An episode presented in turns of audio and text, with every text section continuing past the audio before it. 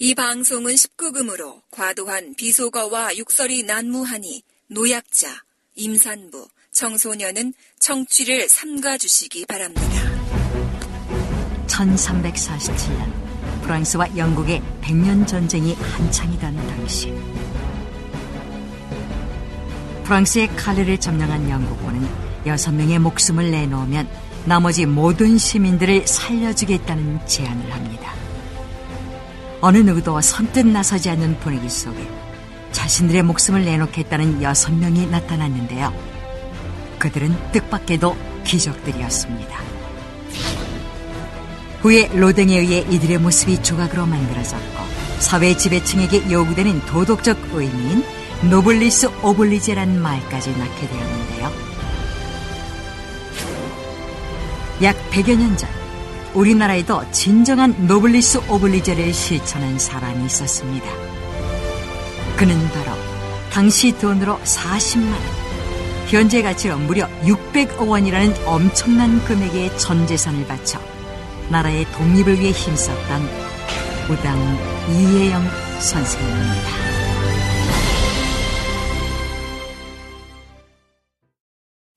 이 박사 이 작가 이제 그 124번째 시간 시작하겠습니다. 아직도 홍삼만 드십니까? 홍삼만 드신 여러분 행복하십니까? 살림살이 좀 나아지셨습니까? 이제 마카 산삼을 드십시오. 마카 산삼. 잉카인들이 즐겨 먹었던 남미 페루의 산삼. 인체에 꼭 필요한 31가지 미네랄과 18종의 아미노산을 함유한 천연 종합 영양제.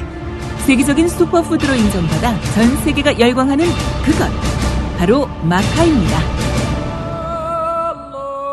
페루의 마카와 우리나라의 산삼을 하나로 만들었습니다. 마카 산삼. 이게 다가 아닙니다. 20년 경력 전문가의 자문을 받아 우리 몸에 좋은 11가지 원료까지 하나로 만든 건강 푸드. 마카 산삼.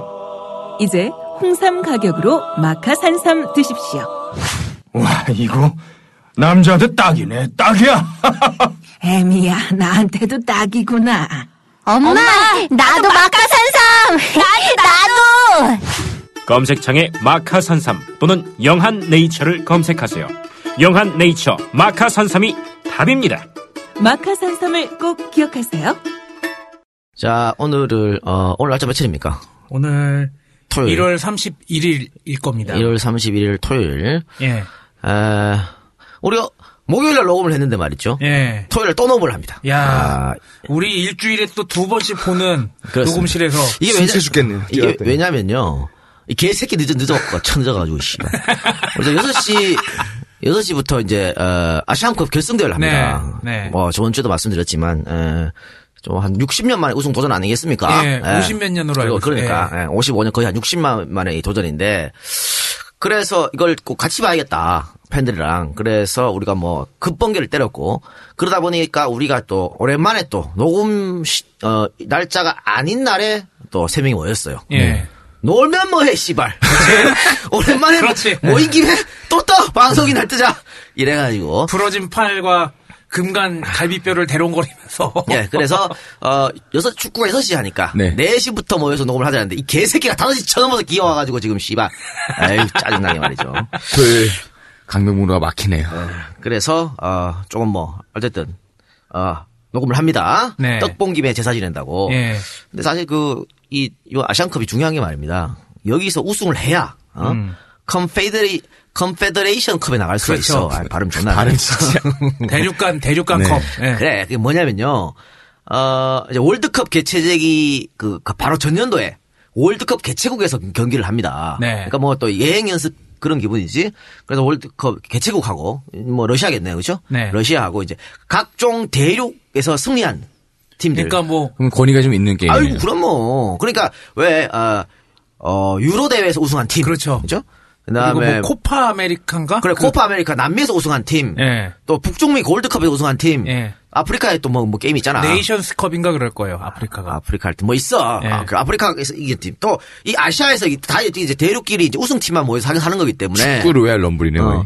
상당히 강국들이 오잖아. 네. 그러니까 강국들하고 싸울 기회가 잘 없잖아요, 우리가. 그렇죠. 굉장히 좋은 기회입니다. 이번에 예. 음. 우승을 해야 그 팀들하고 싸울 수 있어요. 그러니까 예행 연습을 아주 안성맞춤이다. 이때 이번에 꼭 우승을 해야겠다 생각하고 씨발 감독 하나 바뀌니까 이렇게 바뀌네 팀이. 아니 나도 나 뭐 워낙에 축구를 잘 모르고 축구에 관심이 별로 없으니까 몰랐는데 저기 홍명보 감독일 때랑 선수들이 되게 많이 바뀌었다면서요. 에. 대가리의 중요성인가요, 이게? 아니 그러면 저희가 우리 뭐 벌써 무슨 뭐 월드컵 직전에 음. 어 저 방송을 한번 했었잖아요. 그 홍명보 감독 임명되고 나서 한 다섯 경기 치고 나서 우리가 방송을 했었죠 부산 가서 그러면서 요거 바가지로 어, 먹었죠. 홍명보 감독 좀 비판했더니 이걸 바가지로 먹었지. 지- 니들이 뭐- 뭘 뭐라- 한다고. 결국 어떻게 됐습니까? 우리 말대로 됐지. 우리 말대로 우리 말이 됐지 않습니까? 아, 여러분 상원 옛날 방송 다 돌아보세요. 우리가 뭐 할 때마다 우리 보고 개족 같은 놈들이 잘 알지도 못하면서 우리 말대로 안 된 게 없어. 다 됐어. 근데 사실 우리도 곤조가 있는 거야. 한번 물면 끝까지. 네. 그럼요. 그래서 어쨌든 감독 바뀌거나 지금 사실은 선수 구성 부상자도 많고 좀 힘들 상황이었거든요. 네. 아 근데 아주 지금 우리가 좋은 성적을 내고 있다. 그래서 호주를 꼭 이겼으면 하는 바람에 바람에서 어, 우리가 같이 모여서 또 축구는 같이 봐야 재밌어요. 이런 거. 가서 으쌰으쌰하면서. 부자 망해도 3년 간다고. 우리나라 축구 인프라 아직 굉장히 많이 부족하긴 한데 그래도 2002년 월드컵 때문에 우리나라 축구 인프라가 좀 많이 늘어났잖아요. 그래요. 예. 그들이 이제 제때제때 적시적소에 쓰이기 시작해야 되는 건데 이제 슬슬 그런 현상이 나타나는 게 아닌가라는 생각도 듭니다. 알겠습니다. 아, 근데 좀 본격적인 방송하기 전에 말이죠. 네. 네. 어, 우리가 목요일 날 녹음을 했기 때문에 시사가 없어 할 게. 그렇지. 뭐 하지? 어, 이 박사 뭐 없어? 할 아, 얘기? 아, 야, 지난번에 예. 내가 또 조도 못 먹는 이 박사잖아요. 예. 그러니까 팬들이 불쌍하다고 네. 이걸 꼭 쓰시기 바랍니다 하더니 자주 오시는 팬분이 예. 뭔가 젤리 같은 걸 하나 주시더라고요. 어, 수사한데, 뭐지? 얘기가. 그래서 아니 감사합니다. 아마 드시면 좋을 거예요. 어, 예, 그리고 영어로 막 써 있어. 이게 뭐지? 그리고 한참을 보다가 아니 뭔지 모르겠어. 그리고 던져놓고 있다가 내가 지금 새끼 손가락 왼쪽 새끼 손가락 골절에 갈비뼈에 약간 타박 아니면 실금이 간 상태잖아요. 네. 누워서 에 하고 있는데 심심하잖아. 그래서 그- 그거나 먹어볼까 하고 뜯어서 이렇게 먹었어요. 근데 되게 맛있더라고. 맛있어? 네. 어. 달달하네. 그, 왜 그 예전에 그 애들한테 젤리처럼 먹이는 그 영양제 그런 맛이더라고. 음, 어이 맛있다 그러고 있는데 한, 한두 시간쯤 지나니까 음. 잠깐 내가 야한 생각을 해서 어. 잠깐, 뭐가 후끈해. 잠깐 레이저업이 됐는데 어. 그게 안 가라앉는 거야. 어. 계속 오줌 마렵고 뛰어가서 호- 이제 소변 보고 왜 아침마다 아침마다 쓰잖아요. 그래서 화장실 갔다 오면 이제 가라앉잖아 그게. 어. 안 가라앉아? 안 가라앉아.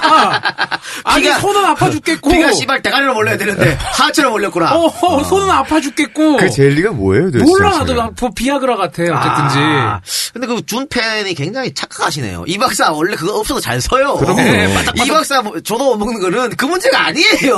아, 저 근데요. 그 젤리 나중에 꼭 좀 더 주시기 바랍니다. 그거 아니. 얼마나 갑니까? 글쎄 지속 효과. 무슨 화이트밴 약도 아니고 12시간 지금 12시간 지속 효과요? 아니 밤새 그러니까 내가 지금 소, 저 아프니까 네. 정액을 발출, 방출시키는 행위를 못 하잖아. 어. 참. 그러니까 계속 소변으로 내보내야 되나 봐. 계속 화장실 왔다 갔다 하고 아주 죽는 줄 아, 알았어요. 12시간 지속 효과. 야. 아니, 시사 얘기하려니까 왜 지, 어? 아, 시사가 없어서. 아, 시사가 없고 그리고 팬분이 그렇게 좋은 선물 해주셨는데 감사합니다. 인사는 드려야 될 거 아니야. 그 좀 나눠 먹읍시다. 아, 저기 그, 이 방송 들으실 겁니다. 그리고 뭔지 기억하실 테니까요. 좀 많이 갖다 아, 주세요. 나눠봅시다. 안가 설날 오픈 일정에 대해서 좀 공지를 해드리겠습니다. 안가가 빨간 날 있죠? 예. 음, 수, 목, 금 되겠네요. 네. 수, 목, 금은 쉬고 토요일, 일요일부터 연다니까 네. 어, 고향 잘 다녀오시고 그때 또 우리가 EJ가 폭탄으로 폭탄을 하나 던지잖아요. 아니, 내가 이거 말이죠. 팬들한테 버릇을 잘못 들여가지고. 우리 폭탄을 꼭 만들어야 돼. 어, 명절 때마다 폭탄을 만들어서 줬었잖아. 저 내려갈 때 심심하지 마시라고. 네. 그랬더니 버릇을 잘못, 이제 아주 당연한 줄 알아요. 개만 드려도 되는데 내려갈 때 내려갈 때 폭탄 한 개 쓰시고 올라갈 때 폭탄 한 개 쓰시고 하여튼 뭐, 아, 이번 명절도 한 세 개 정도의 폭탄이 날아, 날아가지 싶은데 잘 들어주시기 바랍니다. 예. 그리고 제가 한 가지 더 공지를 드릴게요. 어, 저한테 많은 분들이 메일을 주십니다. 뭐, 광고를 해달라는 메일도 있고, 또 뭐, 다른 이제 뭐, 연극이라든가, 또 전시회, 뭐 이런 것 좀 알려달라고 그런 분들도 계시고, 또 좀 무료로 광고를 해달라고 하시는 분도 계세요. 근데 어 제가 하루에 그런 연락을 10여 통씩 받습니다. 근데 다들 다 사연이 있지. 사연이 없는 사람이 핑계 없는 놈도 없고 사연이 없는 사람이 어디 있어요. 다 구구절절을 해요. 구구절절한데 어 누구는 들어주고 누구는 안 들어줄 수가 없습니다. 그렇죠. 그렇잖아. 예. 그러니까 형평성이 어긋나는 거죠. 그럼 그러니까 뭐 아, 뭐 EJ는 뭐 연대를 뭐 중요하게 생각하고 뭐 이러니까 이런 것 좀 해달라고 다 해드릴 수가 없어요. 그렇기 때문에 제가 일괄적으로 다 안 해드립니다. 다안좀더 직접적으로 말씀을 드리면은 뭐 다들 어려운 상황인 거 알지만 그 와중에서도 연대나 그런 걸 하면서도 광고비 제대로 내시면서 광고하시는 분들은 만약에 공짜로 해드리면 뭐가 그럼 돼? 뭐가 됩니까? 예, 어. 그런 차원도 좀 생각을 해주셨으면 뭐 좋겠어요. 제가 그 왜 이 말씀을 드리면 드리냐면요. 아 거절하기가 제가 거절할 때마다 내 마음도 아파. 안 그렇겠어요? 그치. 그 정말 진짜 사연 절절한 편지를 읽고 아우 그 그러니까 그치, 이 작가도 사람 새끼인데. 그러니까 그런 것을 좀 앞으로 자- 자제 부탁드리겠습니다. 아, 우리가 무슨 펀딩으로만 해서 뭐 몇 억씩 모으고 그러는 팀이면 몰라도 그렇지 아유. 않은 상황에서 그거를 그리고 여러분들 생각하신 거 이상으로 우리가 싸가지 있는 새끼들이에요. 아니, 저번에 말씀드렸지만, 뭐 다른 팀처럼, 이거 두 시간짜리 한 시간씩 쪼개갖고 두 개 방송하면 광고도 훨씬 많이 할 수 있고, 순위도 저, 더, 어, 효과가 있고, 더 좋아요. 근데 그렇게 안 하잖아요. 네. 또, 광고, 없어서 안 하는 거 아니에요. 지금 존나 밀려 있어, 광고가. 그렇죠. 밀려 있는데도 저희가 뭐 다섯 개, 여섯 개 안 하고, 늘 뭐 세 개 정도, 어떨 때는 두 개, 한 개 이렇게 하잖아. 네. 그거 다 여러분들 들을 때 혹시라도 짜증 날까봐 그런, 그렇게 하는 거거든요. 방송 흐름을 좀 깰 수가 그럼 있잖아요. 그리고 광고비도 딴 데보다 싸. 그렇죠. 1위 팀인데도 불구하고. 그렇죠. 그러니까 여러분들 존나 싸가지 있다니까 우리가. 쥐약 공장장 말에 의하면 우리가 시장 경제를 흐트러트리는 거 보이는데 아니 다른 분 다들 없이 사는 분들이 그렇게 싸게 하는 거죠. 그러니까 그런 점에서 좀 생각해 주시고 어 광고도 될 수 있으면 좀 많이 들어주시 기 바랍니다. skip하지 마시고 그 많이 네. 하, 많이 하는 게 아니니까. 그리고 투데지 쇼도 광고 효과 괜찮으니까 영 아, 못 기다리겠다 그러시면 투데지 쇼에도 광고 좀 넣어주시고 틈만 나면 투대지야, 이제. 미디어 협동조합 네. 쪽으로도 직접 던지시면은 그 생방 때 나가고 그것도 효과 좋으니까 그래요. 알겠습니다. 아, 그런 어, 뜻에서 광고 듣고 오겠습니다. 슈퍼 홍삼 K 기적을 홍삼하라 심사위원 평가입니다. 일본 홍삼액은 와 국내 대표 브랜드네요. 훌륭하지만 음, 가격 거품이 심하네요. 인삼도 직접 재배하지 않은 거라 홍삼 특유의 소울이 부족해 보여요. 이번 홍삼액은 다른 약재를 추가해서 기교를 부렸네요. 홍삼 대신 다른 약재를 넣으니까 가격이 떨어지는 거잖아요. 홍삼 진정성이 아쉽네요. 정성농장 홍삼액. 우리가 홍삼 전문가 맞나? 우리도 이렇게 못 만들어요. 인삼 재배, 수확, 세척, 증삼, 건조, 추출까지 한 농장에서 다 끝낸 거거든요. 아, 그러면서 어떻게 이 가격이 나오죠? 하, 놀랍네요, 정말. 아 정성농장 홍삼액 최고점 나왔습니다. 과연 가격은 얼마일까요? 정성농장 홍삼을 검색하세요.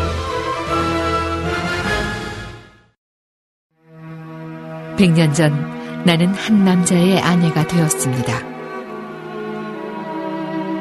시댁은 당대 최고의 명문가였습니다.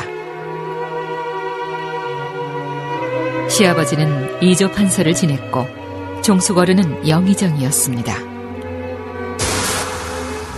나라가 망하자 우리는 모든 것을 버리고 만주로 떠났습니다.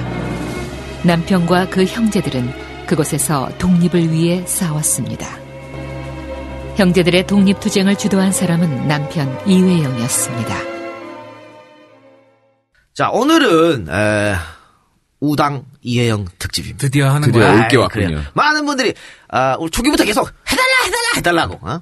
네, 어, 저를 잘 아시겠지만 해달라고 하면? 하기 싫어서 갑자기 그랬는데 뭐 그래도 해야죠, 그죠? 어, 언젠간 해야 될 것을 이번에 어, 하겠다 이런 말씀을 드립니다. 아, 이효영 하면 생각나는 거 혹시 있나? 우리 집안 자랑스러운 우리 현조. 그렇습니다. 그렇습니다. 예. 후손은 왜 그 모양이야? 씨발 수영장 앞에서 쳐 넘어져가지고 어 뼈가 부러지질 않나? 너는 왜 그 모양이냐 이 새끼야. 딸딸이 보신다고 하소에 나온 말이야. 어? 그래, 글쎄, 그래 쓰겄어? 아 근데 이 집안 정말 대단한 집안이고 아마 솔직히 경준 씨가 명문가라고 얘기하지만 뭐 백사 이항복 아니면 뭐 상서공 상서공 선생 뭐 그 정도 이익재 선생 뭐 그 정도 빼놓고는 크게 인물이 없다고 생각할 수도 있거든요. 이명박이잖아. 내가 봤을 땐, 어, 사실, 그, 경주 이 씨가 굉장히 많아요, 우리나라에. 어, 굉장히 많아요. 굉장히, 많아요. 그 이유가 뭐겠어요, 여러분? 옛날에 말이죠. 싸 질렀다는 건가? 아니지. 아니지. 가짜, 다 가짜. 족보를 샀어. 자, 족보 하나 살게요. 어느 집안을, 음, 안동김, 아, 그렇지. 저기, 권세정치, 안 돼. 아 풍양조, 아, 명문가게, 여기, 권- 저기, 세도정치, 안 돼. 경주이, 아, 괜찮네. 만만하게 경주였거든. 음. 뭐, 어? 경주이, 김해김, 경주김, 뭐. 경주최. 음. 그래서 많이 샀어요. 그렇기 때문에 경주시가 존나게 많아. 그러니까, 김씨 씨, 박씨, 최 씨가 많은 이유도. 이유가 있어. 네. 옛날 성이 어디 있었어, 노비들이. 근데 다 사서, 족보를 사서 경주시 만들었다 이건데, 뭐, 이명, 이명박 대통령이 설마 사- 샀겠어? 아, 그, 저렇게? 더듬어, 근데. 어, 사진 나왔을 거 봅니다만. 어쨌든, 네. 이명박 전 대통령도 경주이시다. 이 말을 드리네요. 예. 말씀 계속 하세요. 음, 예. 네, 아, 말 다 했어요. 아, 그래서 뭐, 이- 그 일가가 생각납니까? 아, 그 일가 훌륭하잖아. 뭐 앞으로 계속 얘기하겠지만 해방 이후에 조국에서 또 정치적으로 중요한 역할을 하신 분도 있고 그 이후에 계속해서 또 꼬장꼬장한 선비 정신을 이어가신 그런 정치인들도 있으셨고 종자돌림들. 예. 예.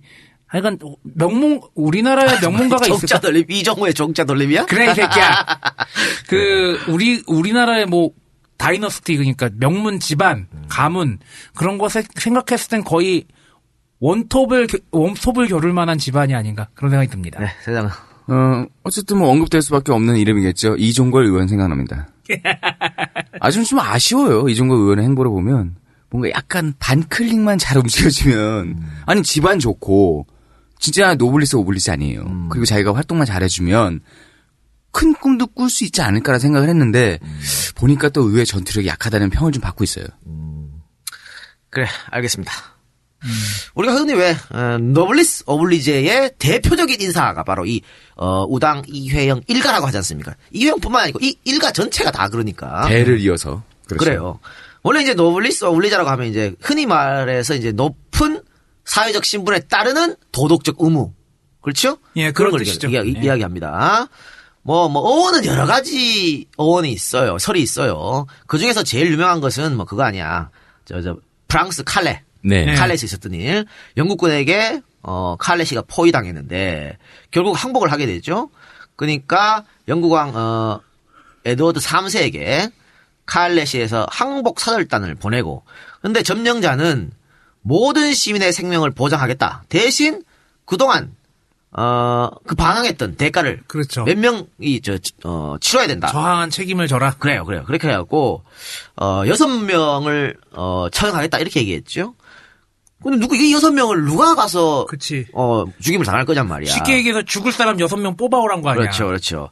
그랬는데, 이, 어, 당시 칼레시의 그 소위 말하는 지도층 인사들, 그렇죠? 높은 신분이 있던 사람들. 이 사람들이 자발적으로 여섯 명이 나가가지고 스스로 내가 죽겠다. 이렇게 했다는 거 아닙니까? 음. 그랬는데 결국은, 어, 이 사람들도 살려주게 됐죠. 왕비가. 살려주라고. 그렇죠. 뭐 예. 임신해서 뭐 그래서 살려주라고 해서 예. 결국 살려나게 됐고 이때부터 이제 이 사람들을 로블레스 오블리지의 상징이다. 뭐 이렇게 음, 이야기하는 그렇죠. 거 있어요. 근데 이런 어 그거 구라다 뭐 이런 사람도 있어요. 근데 예. 구라라는 얘기도 있고 이런 것도 있고 또 성경이 그 노블리스 오블리주의 어원 어원이다 이렇게 말하는 사람도 있습니다. 성경도 또 근원이 있죠. 예, 누가복음 12장 48절.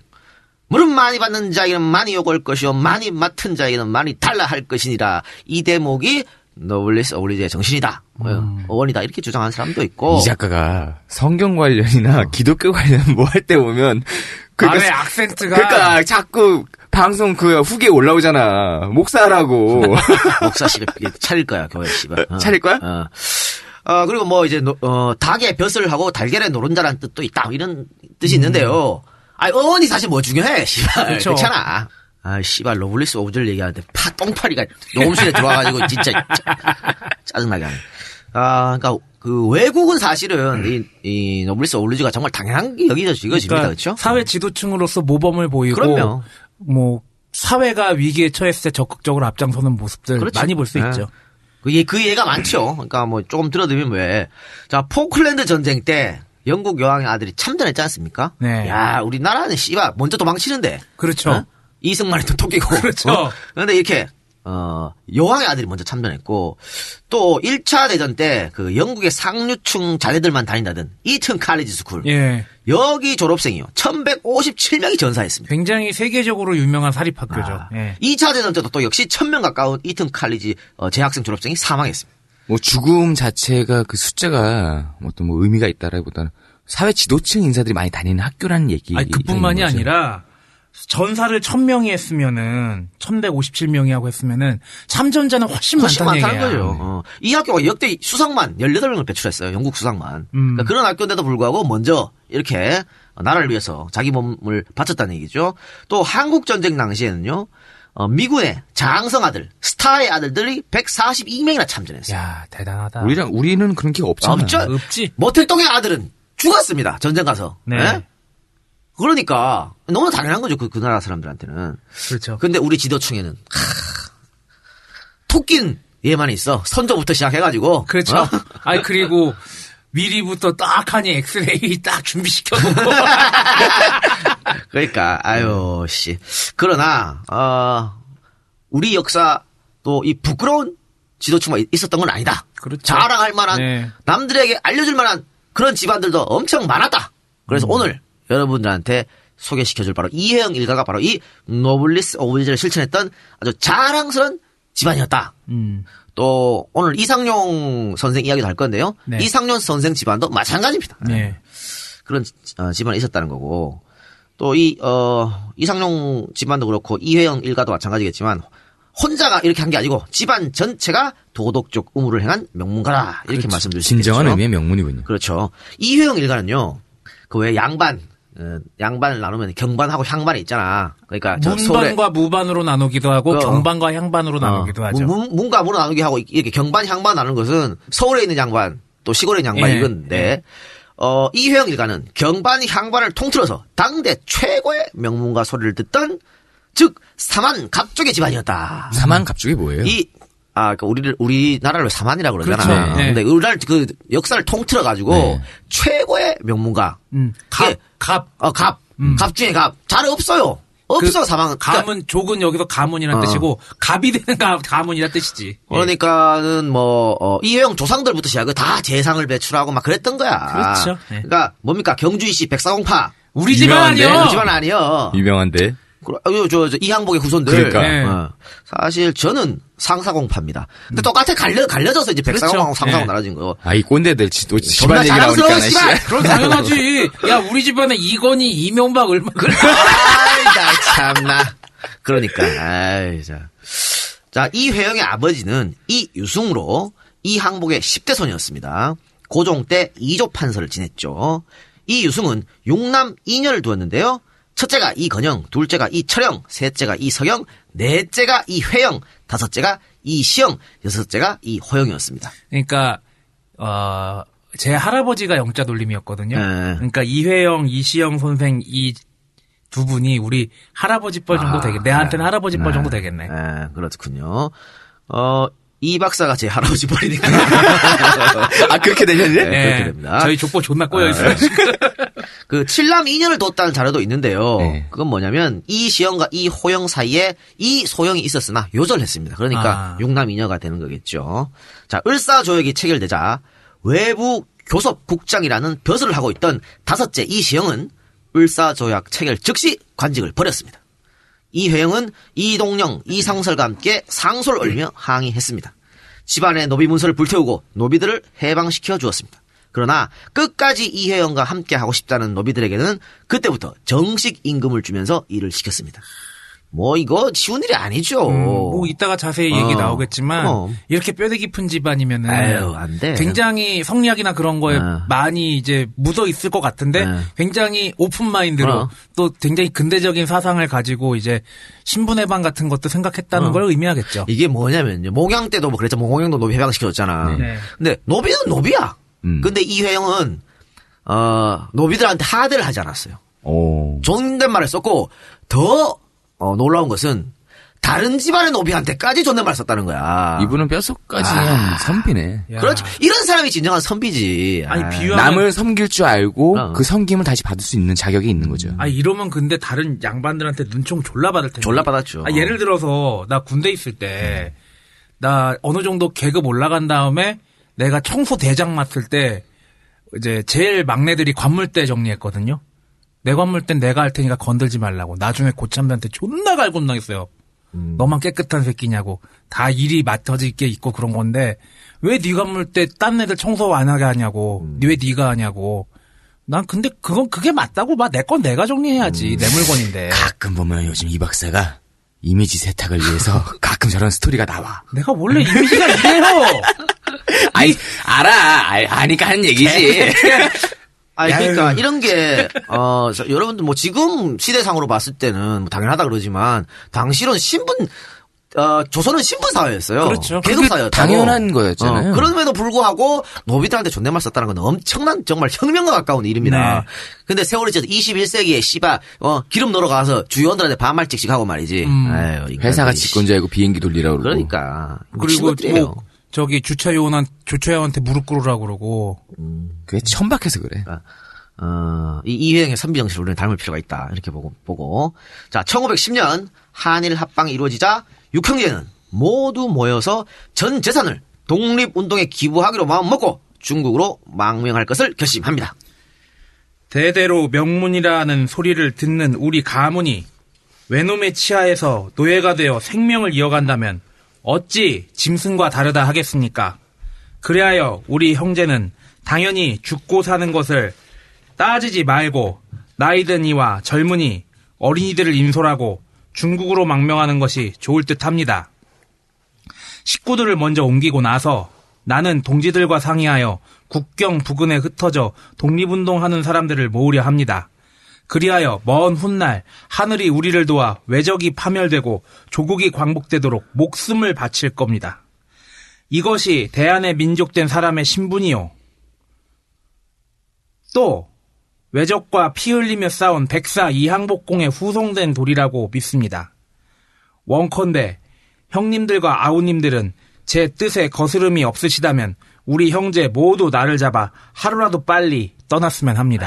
야, 멋진 말이 다 있다, 여기에. 이혜영이 어, 육형제를 모아놓고 형 동생들 자 어? 이게 우리 백사 선생의 후예들이 해야 될일 아닙니까? 그렇지. 대한의. 민족된 사람의 신분이요. 임진왜란 때 뭐 무장들이 열심히 싸우고 그랬지만 그래도 이양복, 이덕형, 음. 오성과 한음이 그 저기 선조도 안전하게 피난시키면서 싸움도 독려하고 또 한음, 이덕형은 명나라까지 가가지고 구원병 요청하고 굉장히 많이 음. 일선에서 열심히 싸운 문신들이었거든요. 대가리가 병신이었는데 밑에서는 정말 열심히 했죠. 그러니까 대가리가 병신이면은 어. 손발이 힘들어 씨.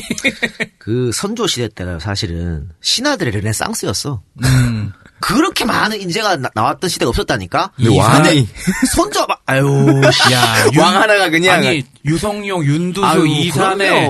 이덕형, 이항복, 뭐 정탁 이게 음. 어, 당시에 뭐 세종 정도만 어 이런 신하 인재들을 데리고 갔으면 진짜 나라가 정말 천지개벽했을 겁니다. 그치, 왕은- 아이, 왕은 괜찮으니까. 어, 앞뒤가 안 네. 맞았어 그러니까. 아이. 자 어쨌든 이렇게 육형제가 의기투합하여 내놓은 재산은 40만 원이었습니다. 당시 쌀 한 섬이 3원 정도였으니까 40만 원이면 엄청난 금액이다. 지금의 쌀값으로 환산하면 600억 원이 넘는 야, 돈이었다. 평생 우린 구경도 할 수 없는 돈이잖아. 당연한 거 아닙니까? 어, 황소로 따지면 13,000마리. 야 대학을 몇 학기를 다니는 그럼. 거야 그럼? 자, 이 600억 원인 이 엄청난 돈을 우당 일가는 전부 다 틀어 넣어서 독립운동에 바쳤습니다. 이 돈이 없었다면 청산리 대첩도 없었습니다. 야 이 돈으로 인해서 청산리 대첩까지 영향을 미친 거야. 아, 다 군자금 대주고 총기 사는데 보태고 다 그렇게 한 거예요. 사람들 사서 넣어주고 다 그렇게 한 거 아닙니까? 자, 60명이 넘는 대가족이 중국으로 망명하면서 압록강을 건널 때 이회영 일가는 뱃사공에게 보통의 뱃삭보다 두 배가 넘는 뱃삭을 사공에 주었습니다. 뭔 영문인지 당황해하는 뱃사공에게 우당은 이렇게 말합니다. 내게 고마워하지 말고 한 가지 일을 해주시오. 무슨 부탁이십니까? 이후로 일본 경찰이나 헌병에게 쫓기는 투사가 돈이 없어서 헤엄쳐 강을 건너려고 하거든 나를 생각하고 그 사람들을 이 배로 건너게 해 주시오.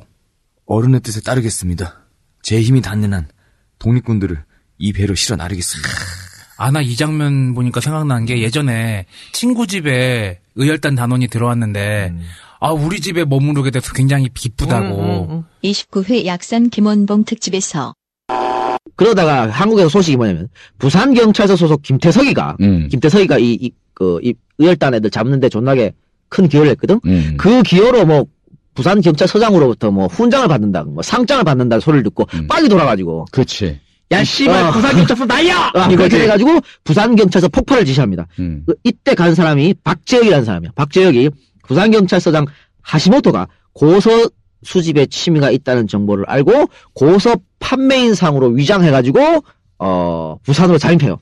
부산으로 잠입했는데 어 처음에는 그 바로 안 가고 음. 나가사키 음. 그다음에 대마도 거쳐서 부산으로 가요. 왜냐면 이 루트가 안, 안전하다 그래가지고 예. 그래가지고 그 고서 책들 존나 그 사이에 폭탄을 끼워놔가지고 음. 어, 이제 그 보따리 메고 예. 갑니다. 음. 가서 부산 도착했어요. 그리고 친구 오택에게 음. 잘 데가 없으니까 음. 오택에게 야 내일 내가 이런 일을 할라 할라 그러는데 음. 하루만 재워줘. 하루만 지워달라 그러니까. 근데 또 마음이 좀 속으로 그랬겠지. 어, 이 새끼 고, 꼬지르면 어떻게 할까. 그치. 그런데 오택이 뭐라 그랬냐면 그 얘기를 듣고 거사를 하면서 내 집에 와준 게 고맙네. 덕분에 나도 의로운 이름을 자손 대대 물려줄 수 있으니까라고 생각합니다. 그래서 제가 이름 한 번 더 언급해드리니까 오택. 그 일화도 굉장히 생각이 나고, 참, 이 뱃사공도 참 훌륭한 분이네요. 아, 그니까, 아, 알아본 거지, 뭐. 아, 뱃삭을 두 배나 주니까, 어, 어, 그런데 이유가 있잖아. 왜 주는지. 그러니까 그게 또 감명했겠지요. 뱃사공도, 씨- 뱃사공은 뭐, 씨가 대한민국 사람 아니야? 그럼. 그잖아. 음. 어, 자. 아, 그러면 좀 본격적으로, 어, 우당 선생의, 어, 일대기를 한번 들어가 보겠습니다. 이 회영은 1867년 음력 3월 17일 서울 저동에서 이유순과 동래정 씨의 넷째 아들로 태어났습니다. 본가는 경주, 자는 성원, 호는 우당이었습니다. 부친 이유승은 고종 1년 때 과거에 급제해서 고종 5년에 평안도 암행하서를 거쳐 2조 판서를 지냈습니다. 그러나 우당은 벼슬 할 생각이 없었습니다. 이에 대한 우당의 동지 이정규의 증언을 들어봅시다. 선생은 조금도 벼슬길에 대한 생각을 하지 않았다. 뿐만 아니라 선생은 당시의 부패한 관계를 원수 보듯이 싫어하셨다. 약관이 지나서부터는 선생 스스로 솔선하여 불평등한 봉건적 인습과 계급적 구속을 타파하려 하였다. 노비에 대한 차별적인 낮춤말을 평등한 높임말로 고치려 하였고 적서의 차별을 없애고 개가와 재혼을 장려한 것이다. 이런 일은 당시에 권문세가 출신으로는 있을 수 없는 특별한 것이었다. 아, 그렇죠. 아, 이게- 얼마나 생각이 깨어있는 거야. 그럼 예. 노비한테도 존댓말 썼다 그랬죠. 음. 이 적서의 차별은 이제 뭐 본처, 첩, 뭐 이런 거. 뭐 적자, 서자 뭐 이런 그러니까 거죠. 본처의 자식을 적자라 그러고 첩의 자식을 서자라 그러잖아요. 그 차별도 없앴고 여자가 어, 재혼하는 거 조선 말기 있을 수 없는 일이었거든요. 그렇죠. 이것도 그런 게 어딨어, 씨발. 이렇게 된 거야. 어? 왜 남자만 재혼해? 그렇지 여자도 재혼할 어. 수 있고 여자도 밤마다 얼마나 아니 그건 그렇게 말씀하지 않으셨겠지. 그러니까 이, 이 양반이, 그러니까 이런 사람이 진짜 양반이야. 그렇죠. 이 양반이 생각하는 와 완전 열린 사고 아닙니까? 예. 참 대단하다고 봅니다. 자, 또 우당 본인도 나는 벼슬이 싫다라고 말한 적이 있습니다. 나는 본래 벼슬을 싫어한다. 그 때문에 나는 독립 한국을 반드시 사민 평등한 만인의 자유 평등을 누릴 수 있고 따라서 공평하게 다 같이 행복을 누리며 자유 발전할 수 있는 기회가 균등하게 부여될 수 있는 사회가 되어야 하겠다는 것이 나의 독립관이며 정치 이상이다. 이 이분은 지금 당시 어 정신을 그대로 지- 갖고 와서 지금 정치에도 엄청나게 잘할 사람이야. 그러니까 그렇지 않아? 그치. 그러니까 조선 말기 대한제국 초기에 벌써부터 민주주의에 대한 생각을 하고 그럼. 계셨던 분이네요. 삼인 평등한 만인의 자유평등. 야 이런 얘기를 그 당시에 했다는 얘기 근데 대단한 아니. 궁금한 거는 이건 이 박사님 성리학을 공부하신 분이 그러니까 사상적 배경은 성리학일 거 아니야. 근데 어떻게 이런 사고로 갈 수가 있어요? 아 이거는요. 그러니까 성리학 공부를 어 어렸을 때 했지. 하긴 하셨지만 어, 커서 신학문을 받아들인 네. 거야. 음. 그 네. 자체가 대단한 거죠. 그러니까 열렸기 때문에 그렇게 할 수 있는 거예요. 음. 자, 벼슬을 하지는 않았으나 이회영은 서예와 시문은 물론 음악과 회화, 전각에 이르기까지 아주 다재다능한 재주를 보여서 만인의 부러움을 샀다고 합니다. 중국 망명 시절에는 돈이 떨어져 600억을 들고 갔는데 돈이 없어. 야, 환장하겠네, 씨발. 야, 뭐 이자가병 걸린 거야? 어디 뭐 저기 강원랜드 들어가신 것도 아니고. 600억을 들고 갔는데 돈이 없어! 자, 자, 돈이 떨어져 삶이 힘들 때는 석파란을 그려서 팔아서 생계에 보태기도 했는데요.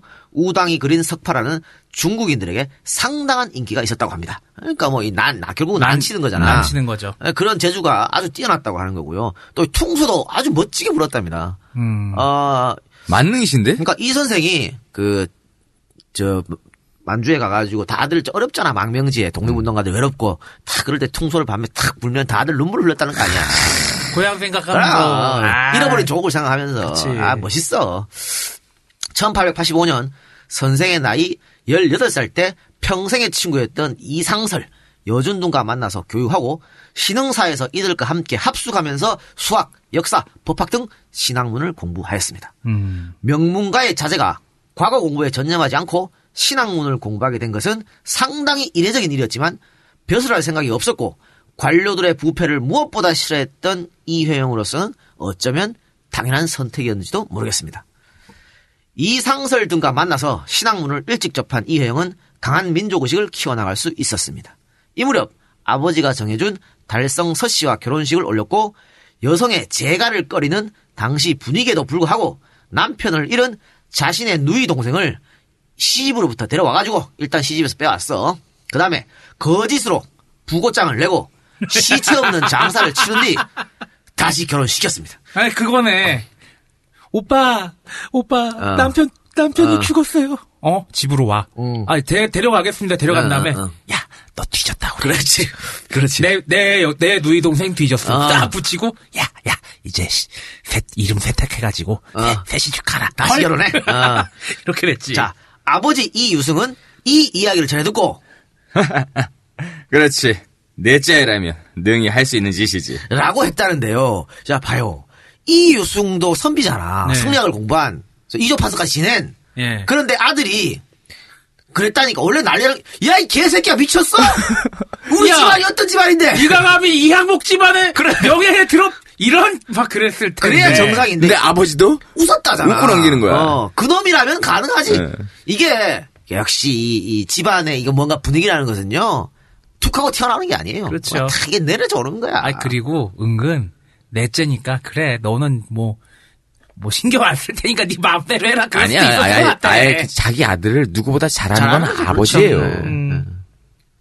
자, 1896년 독립협회가 간행하던 독립신문 사설을 읽고 음, 이 선생이 감동을 받습니다. 그래서 독립협회 관계자들이었던 남궁옥, 이상재 등과 교류를 하면서 상동교회를 다니기 아, 시작하십니다. 상동교회 우리 몇 번 이승만 특집에서 얘기했고 그렇죠. 뭐 많이 네. 했습니다. 예. 우리 방송에 보면 겹치는 명칭들이 그럼요. 많아요. 그 거기에서 나온 슈퍼 엘리트들이 초특급 강사진을 구성했다는 그렇지. 기억도 나네요. 네. 예. 당시 상동교회는 김구, 이동영, 이동휘, 이준, 이상설, 신채호, 노백진, 남궁옥, 최남선, 양기탁, 주시경, 이상재, 이승만 예, 등이 다니고 있었다고 합니다. 그리고 어, 이유영 선생 본인이 직접 독립신문에 시를 기고하기도 했다고 합니다. 시의 내용을 잠깐 보겠습니다. 세상의 풍우는 많이 일고 해와 달은 급하게 사람을 몰아붙이는데 이 한 번의 젊은 나이를 어찌할 것인가. 어느새 벌써 서른 살이 되었으니 이게 말이죠. 어, 이회영 이제 서른 살 생일을 돼가지고 어, 독립신문에 시를 기고 한 거야. 자세히 보십시오. 세상에 풍우는 많고 그러니까 지금 나라가 위태하잖아. 네. 그리고 이제 해와 달은 급하게 사람을 묻히 몰아붙이는데 나 지금 어, 나라가 위태로운데 나는 벌써 나이를 서른을 쳐먹었단 말이야. 어, 야 어떡하지? 이렇게 한 겁니다. 야, 야, 우리는 야, 지금 이게- 40이 40이 우리가 어떻게 하지? 이 작가 서른 살 때 뭐 했나? 몰라 기억도 안 나. 씨발. 아, 씨 대단합니다. 예. 아니 우리는 마흔인데 지금 그래 우리 방송 열심히 하자. 그럼요. 어, 어. 자, 1898년 9월 이상설, 여준 등과 남산 홍엽정이라는 정자에 올라서 전국에 대한 토론과 비판을 했다고 합니다.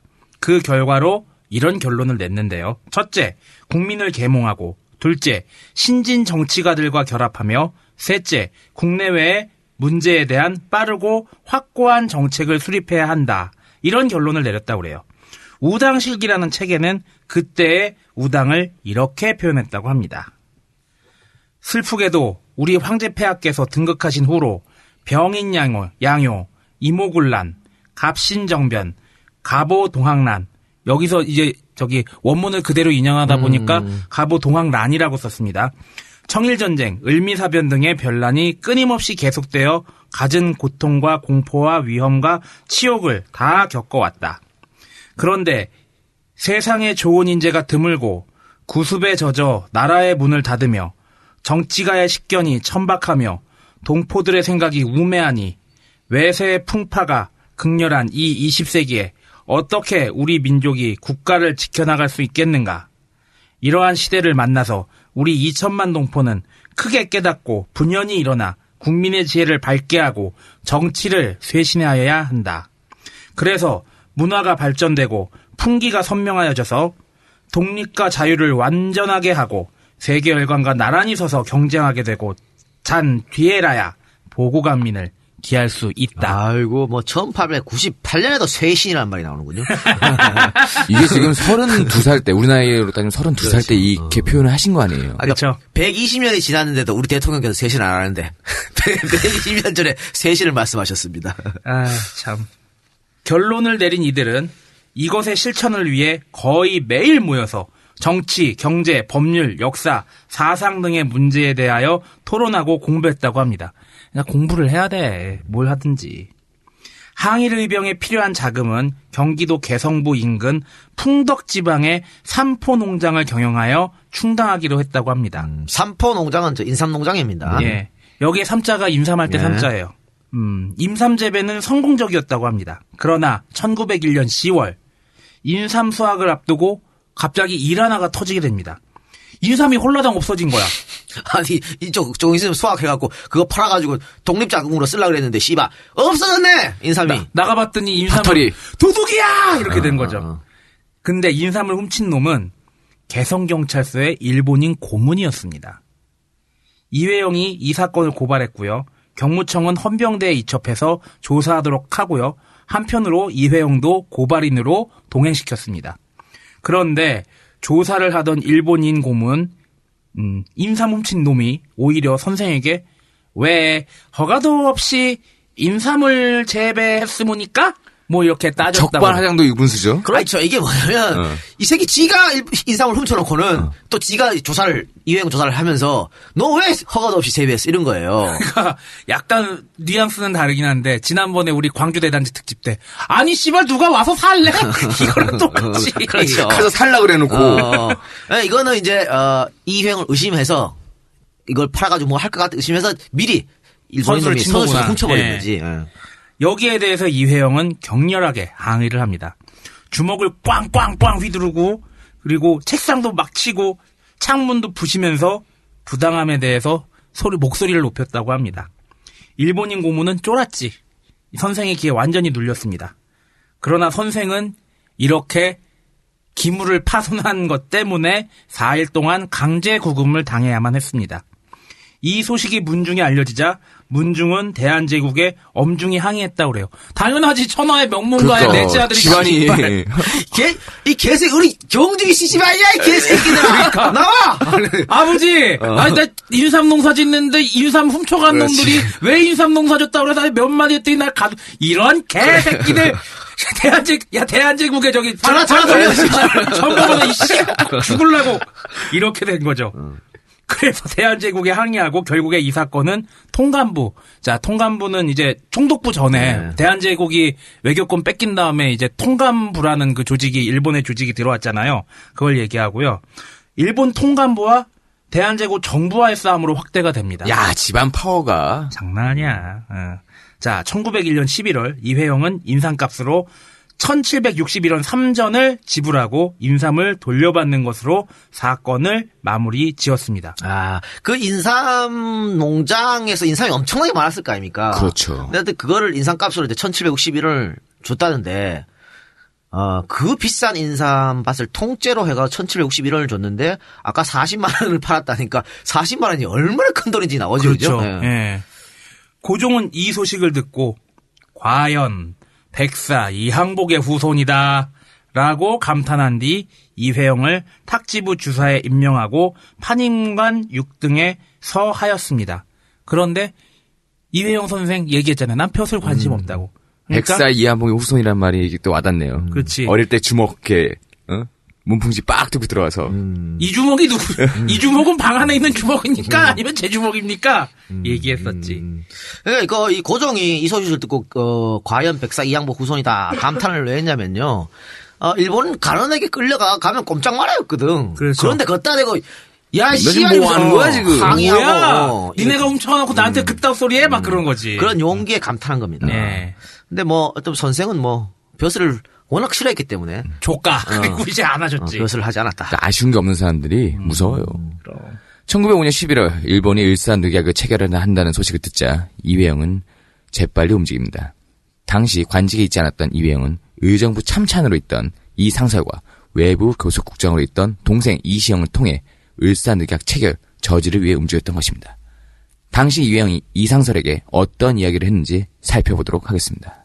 그대는 의정부 참찬의직을 띠고 있으니 참정 대신 한규설과 미리 잘 의논하고 이토 히로무미가 조약을 제시하고 날인을 요구하더라도 뜻을 굳게 가지고 큰 용기를 내어 지난날의 청음 김상공을 본받아 조약문을 찢어버리고 이토 히로부미를 끄지르라고 그에게 권하라.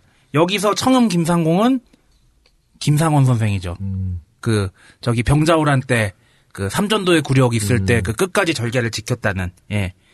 그리고 계정 민영환에게 가서 말하되 그가 시종무 관장을 맡아 황상폐하를 지척에서 모시고 있으니 만약 이토 히로부미가 어전에 조약문을 제시하더라도 폐하께서는 어보를 허락하지 마시도록 상주하라고 하라.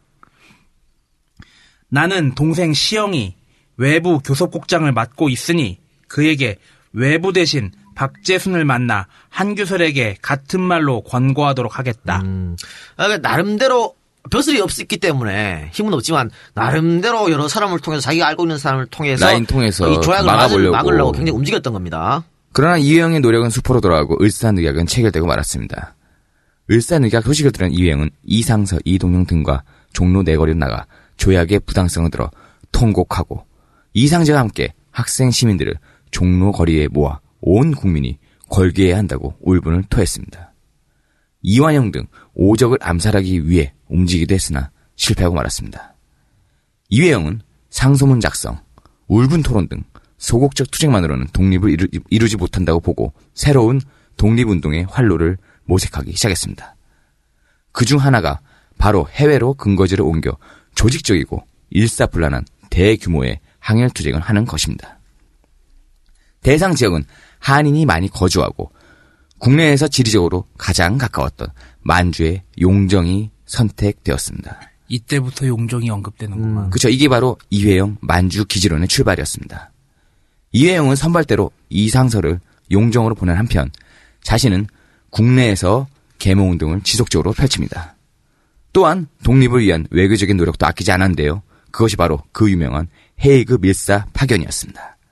이상설은 그렇게 해서 네덜란드로 떠날 수 있었던 것입니다. 헤이그 밀사 당시에 파견되신 분이 이상설, 이준, 이휘종 선생이었죠. 근데 그 헤이그 밀사는 뒤, 뒤, 어, 뒤 이면에는 어, 우당 선생의 노력이 있었다고 하는 겁니다. 어, 결국은 고종황제한테 허락을 받고 그렇죠? 이렇게 밀사를 파견했던 거죠.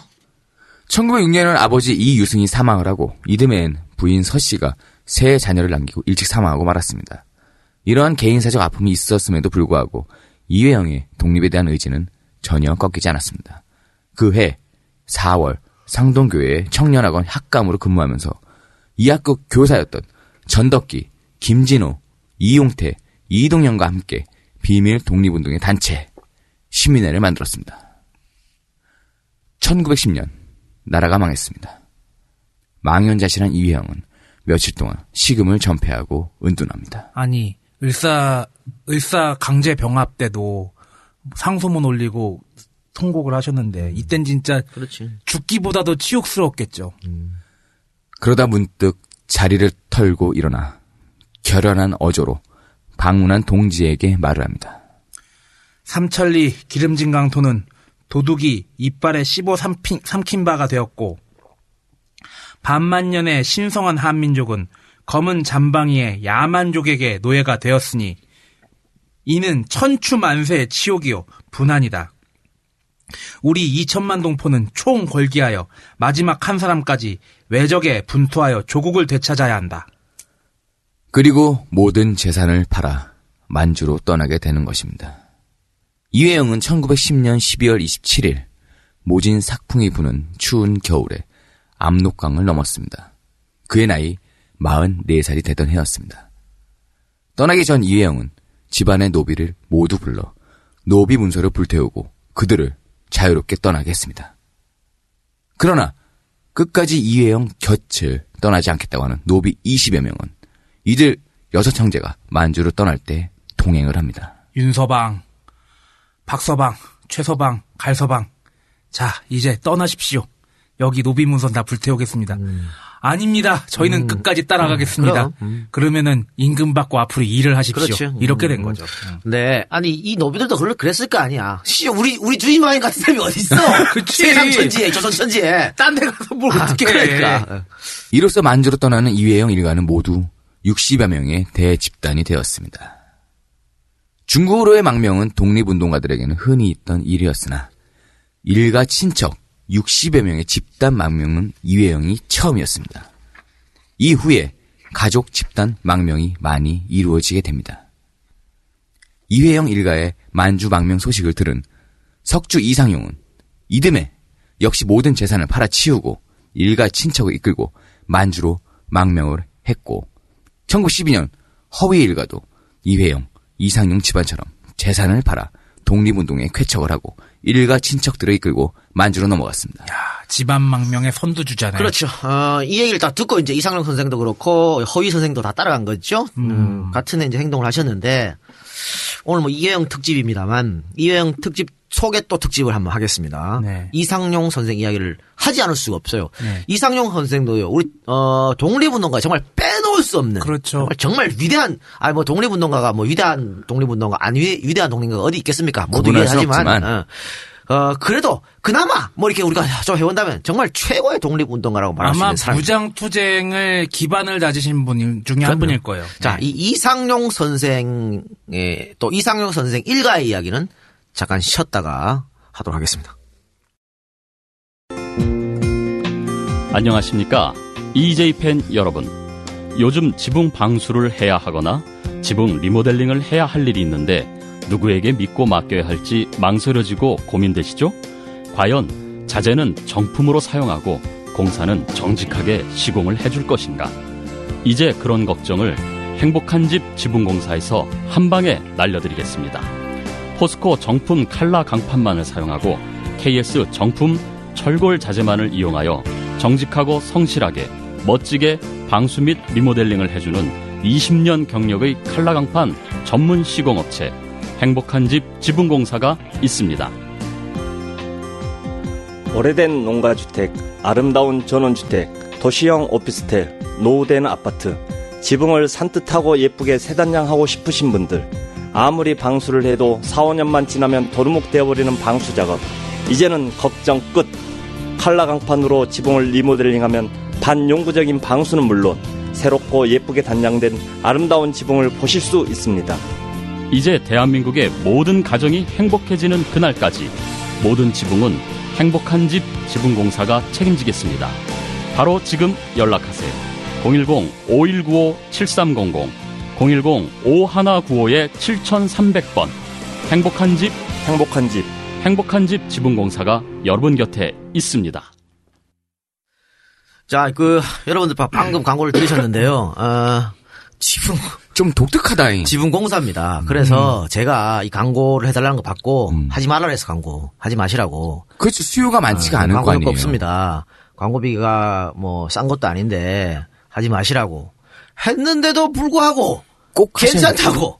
뭐 정 안 되면은 그 후원 후원비라도 쓰시라고. 어, 그러면서 야, 예, 꼭 해달라고 해서 제가 해드립니다. 아니 근데 그럴 만한 게 네. 요새 대부분의 그 주거 형태가 아파트잖아요. 아파트로 많이 갔죠. 아파트 같은 경우엔 관리하는 업체가 또 따로 있을 수도 있고. 그리고 무슨 뭐 다세대 같은 경우도 자기가 주인이 아니면 이런 고민을 할 필요가 없고요. 그렇죠. 뭐 네, 어쨌든 그 지붕을 어, 방수도 하고 리모델링도 하는 그런 분이라고 합니다. 그러니까 지붕을 조금 산뜻하게 바꾸실 어, 필요가 있다고 생각하시는 분들은 전화를 해주세요. 전화번호가 예. 010 5195 7300 지붕 방수 처리합니다.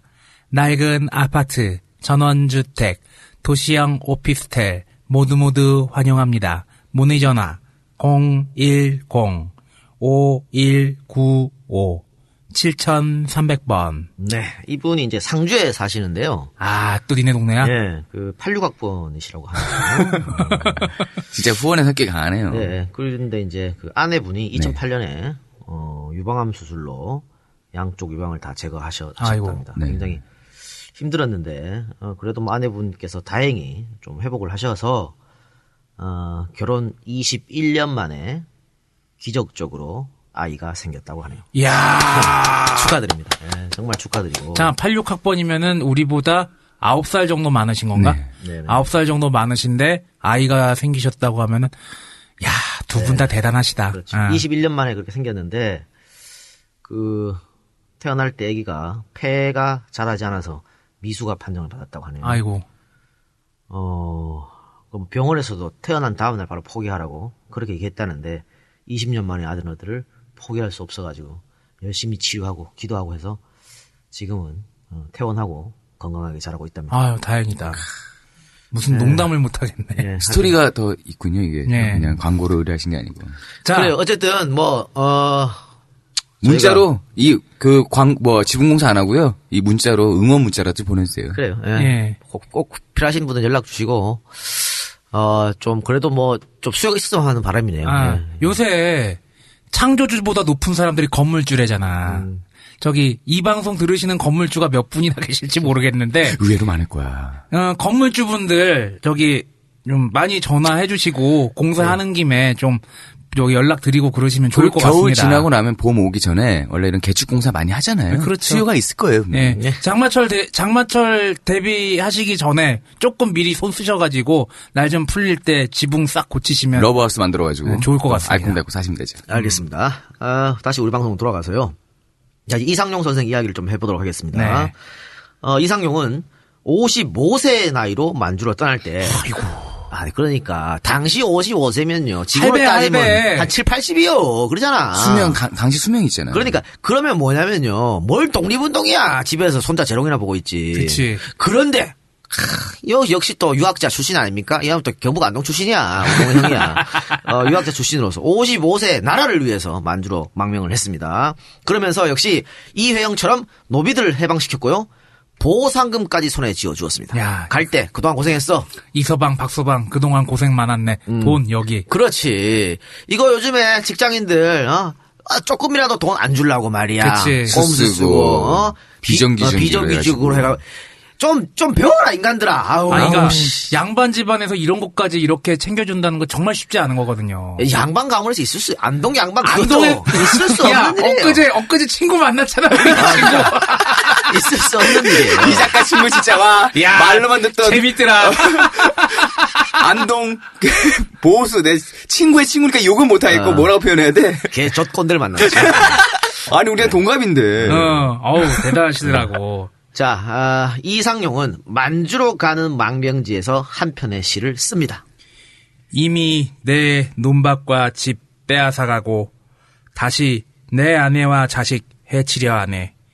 이 머리는 차라리 자를 수 있지만 무릎 꿇어 종이 되게 할 수는 없도다. 그래요.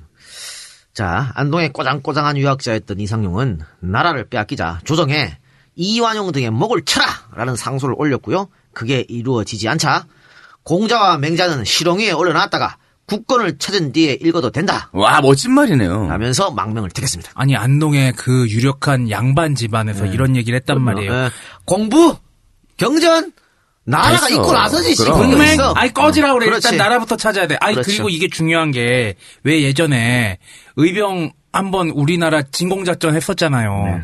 그때도 그 의병이 그런 그 국내 진공작전 했던 의병들이 해체된 이유 중에 하나가 일단 평민 출신 의병장하고 양반 출신 의병장 사이의 대립 그리고 어, 의병장 중에 한 분이 저기 부모님 돌아가셔서 3년상 치러야 된다고 아마 가신 분이 있을 거예요. 그래가 그런 거에 비하면 굉장히 좀 다른 얘기죠. 그렇습니다. 또 이상용은 양방 가문에서 목숨과도 같이 지켰다고 하는 신주 이 신주들을 땅을 파고 묻어버렸습니다. 아니 신주 묻는 게 정말 무서운 게 예전에 진산 사건이나 그 천주교 박해할 때도 계기가 된 게 신주를 땅에 묻고 불을 태웠다는 이유로 이게 굉장히 중죄거든요 당시. 네. 어, 깜짝 놀란 친척들이 일제히 소리를 치자 이상용은 나라가 없는데 신주가 무슨 소인가 라면서 일갈했다고 합니다. 신주를 쫙 불에 붙어서 턱 아니 땅에 퍽 묻어버리니까 이놈아 너는 근본도 없느냐 그래서는 안 된다 그랬는데 나라가 없는데 신주가 무슨 소용입니까 그런 거지. 그의 나라 사랑하는 마음이 이 정도였다라고 하는 거죠. 이상용의 집안은 이회영의 집안과 마찬가지로 안동 최고의 명문가였고 가문 전체가 독립운동에 헌신했습니다. 이 집안에서만 3대에 걸쳐 무려 9명의 독립유공자가 나왔습니다. 그 중에 제일 어린 사람은 이상용의 손자 이병화였습니다. 이 병화에 얽힌 일화 하나를 소개시켜 드리겠습니다. 독립투쟁을 하던 청년 동맹 단원들이 이상용 선생의 손자인 이 병화를 대표로 선출하려 했지만 이 병화는 나는 이대 독자이고 타국에서 조부모와 부모를 모시고 있으니 맡을 수 없다 라면서 거절을 했습니다. 그러자 이 소식을 들은 이상용은 나라를 찾겠다는 사람이 조부모를 걱정해서야 어찌 성공하겠느냐. 내 걱정은 내가 할 테니 너는 구국에 헌신해라. 이게 왜 중요한 건 아니에요. 이대독, 이대독자 아닙니까? 네. 이 뼈대 있는 가문에 가문이어야 되는데, 어? 아, 그럴 필요 없다는 얘기야. 대 끊기면은 큰일 나는데 야 됐으니까 얘기야. 난 내가 알아서 할 테니까 너 독립 나라 운동해. 지켜. 그렇죠. 이 나라 지키는 이야기인데 똥파리 새끼가 계속 아까 말해. 진짜 짜증나게 하네. 아, 돌아버리니 똥파리 이거, 씨. 아, 그때 손자가 하여튼 그렇게 손자를 꾸집어, 꾸짖었다고 합니다. 이상용의 아들이자 이병화의 부친인 이준형도 독립운동가였습니다. 그는 일본으로부터 변절을 요구받자 일제 치하에서 하루를 더 사는 것은 하루의 수치만 더 보탤 뿐이다. 도중 형제는 토지를 팔고 재산을 축소해서라도 교육을 시켜라. 라는 유서를 남기고 1942년 9월 스스로 칼을 들어 목을 찔러서 자결했습니다. 그러나 이병화의 아들 이항증은 해방된 조국에서 고아원을 전전해야만 했습니다. 이병화의 아내 허은은 역시 독립운동가입니다. 훗날 자신의 자서전에서 어, 이렇게 밝혔습니다. 나라의 운명은 조금도 나아진 것이 없었다. 친정도 시가도 양쪽 집안은 거의 몰락하다시피 되어 있었다. 양가 일찍 솔가하여 만주벌판에서 오로지 항일 투쟁에만 매달렸으니 그럴 수밖에 없었다. 이렇게 말했는데요. 허은이 지금 친, 어, 뭐야, 친가, 뭐, 시댁 다 몰락했다 그랬잖아. 네. 이게 뭐냐면, 허은의 친정이 어디냐면, 아까 왜저 독립, 언급했었던 허위의 집안입니다. 음, 허위 선생 그러니까 집안. 이회영 선생, 이, 뒤를 이어가지고 이상용 선생 그치, 집다 아까 얘기했던 두 번째 갔던. 허위 선생 집안도 다 갔잖아. 그 집안이야. 예. 씨, 뭐, 독립운동가들끼리 만난 거지. 와, 어. 완전 명문가네, 그럼. 진짜. 어, 또 이육사. 또 육사 선생의 어머니 허길도 바로 이 허위 집안입니다. 같은 집안이죠. 정말 대단한 집안인들이다. 자, 허은의 이야기를 계속 들어보겠습니다. 그때 친일한 사람들의 후손은 호의호식하며 좋은 학교에서 최신식 공부도 많이 했더라. 그들은 일본, 미국 등에서 외국 유학도 하는 특권을 많이 누렸으니 훌륭하게 성공할 수밖에. 그러나 우리같이 쫓겨다니며 입에 풀칠이나 하고 위기를 넘긴 사람들은 자손들의 교육 같은 것은 생각하지도 못했었다. 오로지 어른들의 독립투쟁, 그것만이 직접 보고 배우, 배운 산 교육이었다. 목숨을 항상 내놓고 다녔으니 살아있는 것만 해도 기적에 가깝다. 애 어른 할 것 없이 그 허허벌판 황야에 묻힌 사람들은 또 얼마나 많은데 불모지의 잡초처럼 살았다.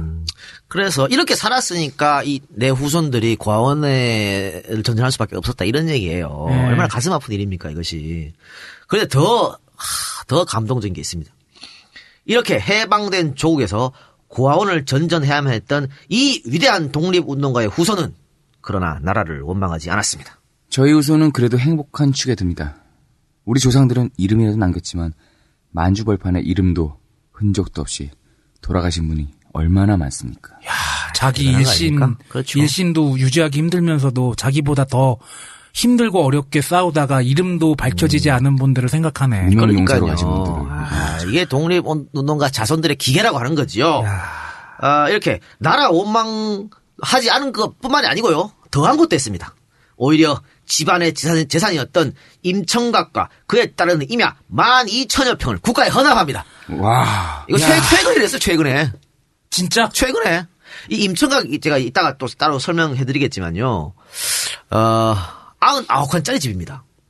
그럼 몇 개 안. 남았잖아 그런 집들이. 없죠. 요즘 그런 데 어디 있어. 그러니까 무슨 종갓집 이래가지고 보존되고 기껏해야 그러잖아요. 무슨 양동 마을이나 뭐 하회 마을 그런 데나 좀 몇 개 남아. 하회 마을 이런 데는 어 그냥 그 다른 사람 가, 가가 호고 다 달라 가정이 이 임청각은 주인이 한 명이야 이상용 선생 음. 예. 그 후손 그 백제 그러니까 백이 아흔아홉 칸이 뭐냐면요 백 칸을 못 지어 음. 백 칸은 궁밖에 안 되는 그렇죠. 거고 그러니까 아흔아홉 칸이면 최고 부자라고 할 수 있겠죠 음. 그걸 국가에 헌납했다니까 어 우리 관리 관리 좀 이제 잘해달라고 예. 뭐 나라에서 그 받아가지고 그 이런 사람들이 아 정말 언제 언제쯤 그러셨대요? 그 2009년인가 뭐 그때 그래요. 그때, 그, 때쯤 그랬어요. 그러니까 이게 봐 친일파 후손 놈 새끼들은 땅 지- 찾으려고. 어, 지수 조상 땅 찾아달라고 지랄 뻗고 개치라고 앉았는데. 딱 비거대잖아요. 어, 그러면 임청각에 대해서 좀 설명해 드릴까요?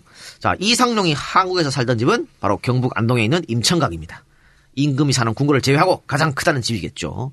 이상룡은 조상 대대로 내려오던 이 집을 팔고 그 돈으로 독립운동 자금을 마련했습니다. 그러니까 다른 거 다 팔고 임청각은 안 팔았거든. 예. 근데 이제 만주에 가서 편지를 씁니다. 임청각도 팔아라. 팔고 빨리 돈 보내줘. 독립운동 할 거. 그랬는데 이 저 이씨 집안에서 난리가 난 거야. 그건 말은 안 됩니다. 임청각만 아. 안 됩니다. 그래가지고 이 문중 사람들이 임청각은 안 팔고 자기들이 돈을 모았어. 아이고. 아유 이건 못 파니까 야. 야. 아이고, 이걸로 해- 이걸로 대신합시다. 저 근데 저 양반 정말 팔 것 같으니까 우리가 각출해가지고 몰래 각출해서 돈 보내주자. 그래서 그래서 임청각을 안 팔았고 임청각이 후손까지 전해져 전해져 온 겁니다. 그리고 이제 이번- 이번에 국가에 헌납한 거고요. 자, 이 집에서 공부하고 자란 청년들은요, 당연히 너나 하- 나나 할 것 없이 전부 독립운동에 뛰어들었습니다.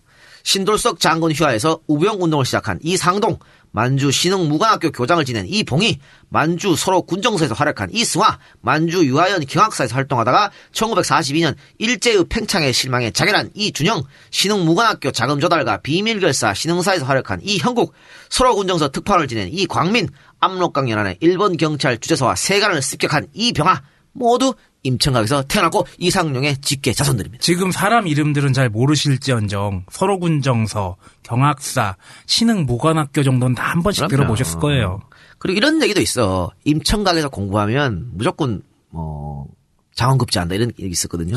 그래서 터와 기가 좋은. 어, 어 60년, 70년, 80년대 임청각 들어가서 공부하는 사람 되게 많아. 음. 사법고시 준비하는 사람. 예, 청년들 예. 되게 많았어. 예. 어. 어, 실제로 이어졌는지는 모르겠습니다. 말할 때 그랬습니다. 그러니까 자 이렇게 임청각에서 태어나서 자란 사람들이 전부 독립운동에 뛰어드니까 일제가 보기엔 어때? 눈에 가시지. 어, 족같이 보이지. 저놈은 저놈은 찍고서 그냥 그냥 다 작살내고 싶죠.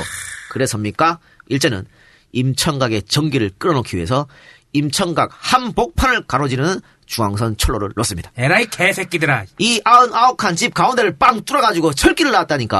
아, 이런 이 새끼들이 이 정말 개새끼들이. 아주 그리고 지금 대단해. 임청각이 아흔아홉 칸이 아니에요. 그래서 이거 철로로 나면서 거의 다 사라져버려 집이. 예. 그러니까 여러분들 뭐 어, 안동에 이제 혹시 가보 가보시면요. 안동역에서 걸어서도 한 10분 만에 임- 임청각 가.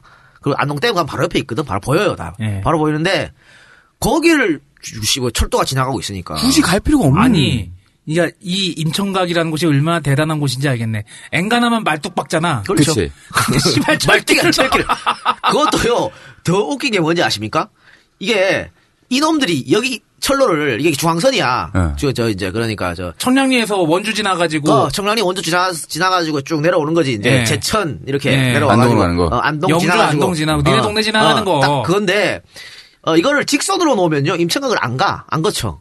그 이 새끼들이 임청각 구집이 지나가게. 그래서 굳이 그것도 10km나 돌아가갖고도 그걸 붕떠 가로질러가지고 했다니까? 그러니까 얼마나 눈에 까셨으면 이, 이 제자를 했겠습니까? 그러니까 10km나 돌아가는 기이한 철로 모형이 됐다고 합니다. 그렇게 해서라도 일제는 임청각의 길을 끊어놓고 싶다고 했던 거죠. 자, 일제는 이제 이 나라에서 물러갔지 않습니까? 그러나 아직도 중앙선 그 노선은 임청각을 가로지르고 있습니다. 복선화 하면서 좀 옮겨라. 아, 그러니까. 복원 좀 하고. 아, 이런 게 창조 경제 아니요? 아유, 답답해. 그리고 임청각부터 바로 앞에요. 어, 국보, 아, 16호니 이름이 생각이 안 나는데 탑이 있어. 음. 국보인데, 그것도 이 철로 바로 옆에 있어가지고, 지나, 기차가 지나갈 때마다 굉장히 흔들려요. 그렇죠. 이 문화재를 이따로 방치하고 있다니까. 아, 네, 참. 쓸쓸등 4대가 하나 돈 쓰고 지랄하지 마시고요. 그러니까. 일어나세요. 이상용 선생은 죽기 전에 아들에게 이렇게 유언을 남깁니다. 내 죽어도 너무 슬퍼하지 말라. 효도로 몸을 상하게 하는 일이 없도록 하라. 조선 땅이 해방되기 전에는 데려갈 생각을 마라. 조선이 독립되면 내 유고를 유지에 싸서 조상 발치에 묻어달라. 외세 때문에 주저하지 말고 더욱 힘써 목적을 관철하라. 여기서 목적은 독립이죠. 우리나라의 독립 아닙니까? 그러나 이상용의 유해는 해방된 지 45년이 지난 1990년에야 조국으로 돌아올 수 있었고요. 그의 국적은 조국이 해방되고도 60년이 지나서도 회복이 되지 않았습니다. 그리고 무국적자 상태로 남아 있어야 했습니다. 이상용 선생이 일제치하에서 호적을 만들 수 없다면서 호적을 거부했습니다. 그리고 그 이후 이상용 선생의 국적이 회복이 되지 못한 거죠. 그 말이 되냐고, 이게. 어? 그럼 빨리 회복시키고. 우리가 하면 되는 거잖아. 참, 그러니까. 대한민국 정부가 들어서서 왜 이걸. 아, 60년 동안 물론 나라가 굉장히 안 좋았지. 아, 그리고 그의 국적은 2009년이 돼서야 회복이 되었습니다. 국적 회복에 법적으로 비용이 필요했어요. 돈이 필요했습니다. 여기 한 500만 원 정도 들었다고 하는데 이거 이상용 선생의 후손들이 부담했다고 합니다. 그러니까 나라가 뭐니까. 에라 씨발 진짜. 아유. 아니 이런 거는 국가에서 해줘야지요. 아니 해줘야지요가 아니라 아니 아까 우리 왜 더 이상용, 챙기고 이상용 선생 후손이 어? 못 배우고 가난하고 돈이 없어서 과원을 전전했다 했잖아. 예. 그 후손들이 뭔 돈이 있어갖고 1500만 원을 아유 나 참. 대단하다. 아니, 그러니까 국가에서 독립 우주공자 딱 있고 뭐 그런 독립운동가 있으면은 아우 당연히 오- 모셔가지고 그 집안 후손들도 편안하게 살 수 있게 해줘야 되는 거 아니야? 이래가지고 나중에 다시 한번 또 이런 일이 일어나면 누가 나서서 독립운동하나? 에이. 하여튼 뭐 이상용 선생의 또 안타까운 어, 이야기를 우리가 좀 들었습니다. 나중에 이상용 선생은 따로 따로, 따로 또 빼가지고 이상용 특집 해도 돼요. 어, 안 되는데 어쨌든 이회영 일가하고 또 이회영 선생하고 이상용 선생이 만주에서 같이 만나가지고 독립운동 같이 했기 때문에 제가 네. 같이 다뤘습니다. 다시 이회영 이야기로 돌아오겠습니다. 60명을 데리고 한 겨울에 일경의 눈을 피해 만주로 이동해야 했으니 그 움직임이 얼마나 어려웠을지는 쉽게 짐작이 갑니다. 당연한 거 아니겠습니까? 있어 서울에서 저 이제 압록강 지나가지고 만주로 가야 되는 거 아니야. 그것도 한두 명도 아니야. 60명을 데리고 아니 그때 뭐 버스가 있었겠어 뭐가 아이고, 있었겠어 뭐가 있어. 그냥 마차 하나 타고 마차 가는 건데 가는 19살 어린 몸으로 자식이 셋이나 딸렸던 40대의 이회영과 결혼해서 평생을 모진 고생만 했던 이회영의 두 번째 부인 이은숙은 그의 자서전에서 망명길의 어려움을 다음과 같이 이야기했습니다. 이 육형제 식구와 둘째 댁은 출가여시까지 데리고 와 마차 열대를 얻어 일시에 떠났다. 안동현서 황도천까지는 500리가 넘는지라 입춘이 지났어도 만주 추위는 조선 대소한 추위 비치도 못하는 추위다. 그러니까 존나 줬다 소리죠 뭐 그냥 비교할 수도 없었다는 거지. 노소 없이 추위를 참고 새벽 4시만 되면 각각 정한 차주는 길을 재촉해 떠난다. 6, 7일 지독한 추위를 좁은 차 속에서 고생하던 말을 어찌 다 적으리요. 여기서 차는요 지금 자동차가 아니야. 마차를 얘기하는 겁니다, 마차. 존나 추운 거지. 그러나 괴로운 사색은 조금도 나타내지 않았다. 종일 백여리를 행해도 큰 쾌전 아니면 백여 필이 넘는 말을 어찌 두리요. 그러니까 쾌전이면 뭐 여관 그런 거겠네요. 그러니까 그 마차 60명이 탄 마차들 또 말들도 얼마나 많이 끌겠어. 멈출 데가 없는 거 아니야. 그러니까 그 말들이랑 지, 지금으로 생각하면은 자동차 한 대 큰데 큰 자동차가 머물 호텔을 찾아야 될 거 아니야. 그러니까 어디 뭐 가다가 모텔에서 잘 수. 없는 거 아니야. 주차장이 없어서 씨발 쉬지를 못해. 그러니까 무조건 달려야 돼. 그러니까 밤중이라도 큰 쾌전을 못 만나면 밤을 새며 가는 때도 있었다. 그러니까 주차할 데 없으면 그냥 졸라 졸라 계속 가는 거야. 우리나라에서는 귀가 부인들이 이 같은 고생은 듣지도 못했을 것이거늘 그러나 여필 종부의 본의를 지키는 것이다. 아, 19에 말이죠. 40 넘은 남자. 그것도 자식 셋이나 딸린 사람한테 시집 와가지고 옆필 종부 아니 남편이 오르기를 간다는데 따라야지 뭐. 그렇지. 이렇게 되는 거죠. 이 작가 너무 힘 좋게 읽지 마라. 내 뭔가 한마디 하고 싶은데 참겠다. 어. 아니 이거 말이에요. 하, 단재 선생이 그런 말을 했어. 그 아니 그 처자식을 어여삐 생각하지 않는 가장이 어디 있냐고. 그렇지. 그런데 독립운동하는 사람한테서는 그게 안 통한다 이거야. 독립운동하는 사람은 어 마누라를 사랑할 수 없다라고 말을 했어요. 같이 그러니까 조국 조국과 마누라를 같이 사랑할 수 없다. 왜? 하나는 버릴 수밖에 없다는 얘기지. 그 나중에 뭐그그 외적이 뭐 마누라를 이용할 수도 있고 혹은 내가 약점이 될 수가 있구나. 음, 마누라 때문에 발목이 잡힐 수도 있고 또 시간도. 뺏길 수도 어, 있고. 그렇기 때문에 그런 그런 얘기를 했거든. 우리 마누라 좀 잘 들었으면 좋겠어. 재수 씨, 이 작가 항상 강조하잖아요. 독립운동하는 마음으로 하고 있다고. 독립운동하는 마음으로 하고 있다고. 자, 독립운동을 하는 마음으로 하는 남편의 아시겠죠? 자, 계속해서 읽겠습니다. 갈수록 첩첩산 중에 천봉 만학은 하늘에 닿을 것 같고 이 천봉 만화가 뭔가요? 천 개의 봉우리, 봉우리, 만 개의 뭐 그런 산맥들 그런 음. 거겠죠. 기암괴석 봉봉의 칼날 같은 사이에 쌓이고 쌓인 백설은 은세계를 이루었다. 이때 그 만주 또 아무것도 없어. 그냥 되게. 많고 또 날은 더럽게 춥고 눈도 엄청 많이 내리잖아. 아우 예전에 한번 저기 대련 그 단동 그쪽 갔다가 진짜 얼어 죽는 줄 알았어요. 험준한 준, 준령이 아니면 강판 얼음이 바위같이 깔린 데를 마차가 어찌나 기차같이 빠른지 그 중에 채찍을 치면 더 화살같이 간다. 라고 써 있었습니다. 이회영 일가, 이상용 일가, 허위 일가 등 이들 항일 망명객들이 삼원포 추가가 일대에 속속 도착하여 조선인 촌을 이루자 현지인들은 바짝 긴장하며 의욕이 커졌습니다. 그들은 망명 가족에게 가옥, 토지 매매는 물론 임대도 거부하고 생필품, 곧 양식 거래도 끊으며 유아연에 고발했습니다. 아, 그러니까 그 만주 살던 중국인들을 얘기하는 그렇죠. 겁니다.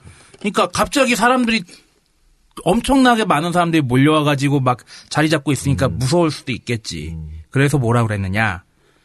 이전에 조선인들은 남부 여대로 산전박토나 일고 감전나 심어 연명했는데 그러니까 이게 뭐냐면은 남자 그냥 그러니까 뭐 지고 이고서 그 정도 살림살이만 가지고 와서 감자나 캐먹고 살았는데 그냥 개인 사업자급이었는데 그치.